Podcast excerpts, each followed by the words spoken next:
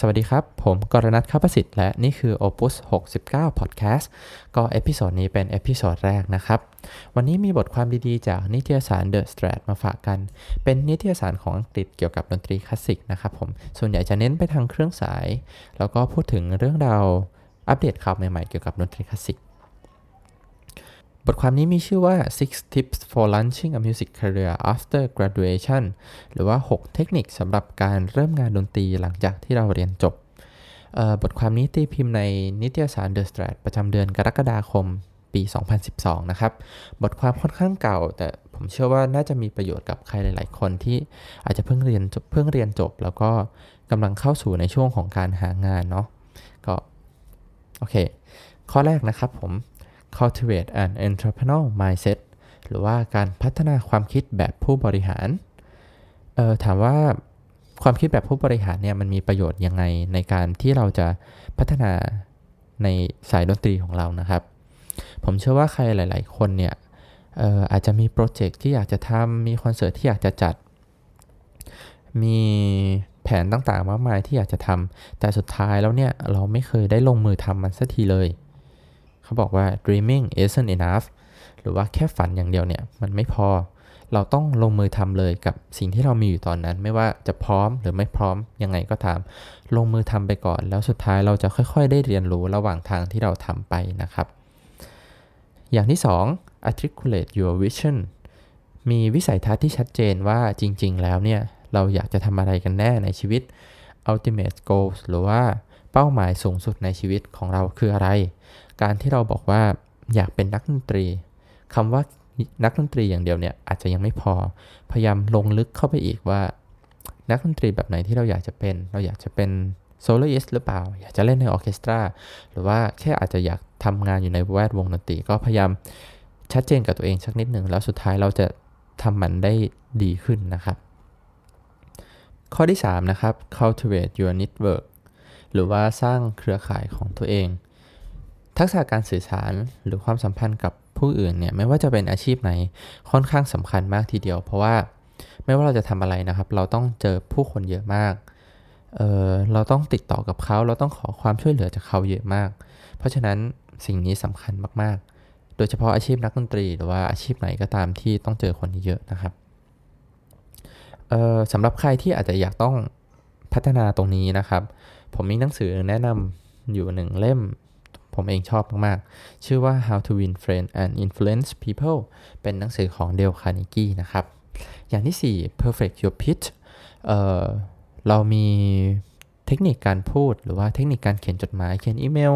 หรือว่าเขียนขอสปอนเซอร์อะไรประมาณนี้ถ้าเราจะต้องการทำอะไรสักอย่างหนึ่ง เรามีทักษะตรงนี้มากน้อยแค่ไหน พยายามพัฒนาทักษะตรงนี้มากขึ้นนะครับ เพื่อที่สุดท้ายแล้วเนี่ยเราถ้าเราอยากจะทำอะไร เราก็ต้อง พยายามชักชวนให้คนอื่นสนใจในสิ่งที่เราทำเนาะเพราะฉะนั้นตรงนี้สำคัญมาก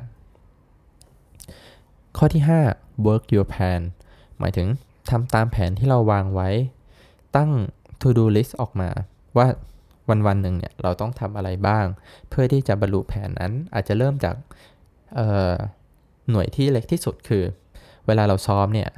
เราต้อง เราจะได้อะไรจากการซ้อมครั้งนี้บ้าง ซ้อมครั้งนี้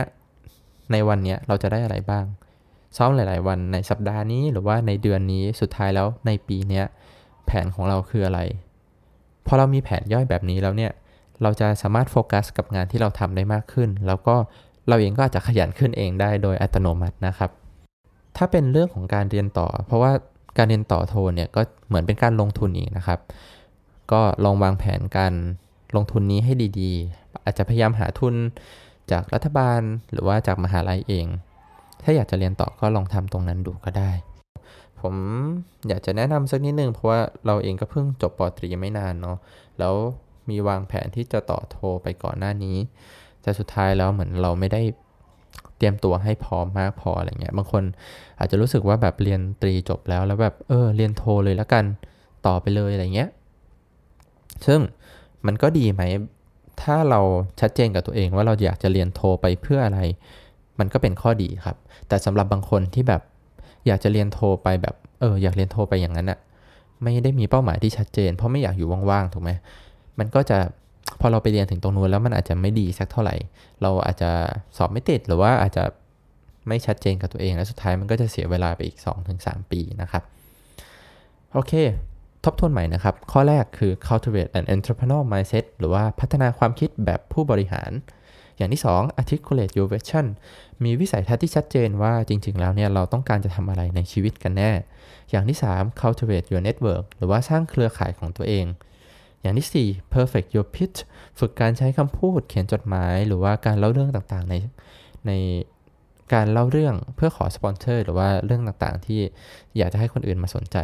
อย่างที่ 5 work your plan ทำตามแผนที่วางไว้นะครับ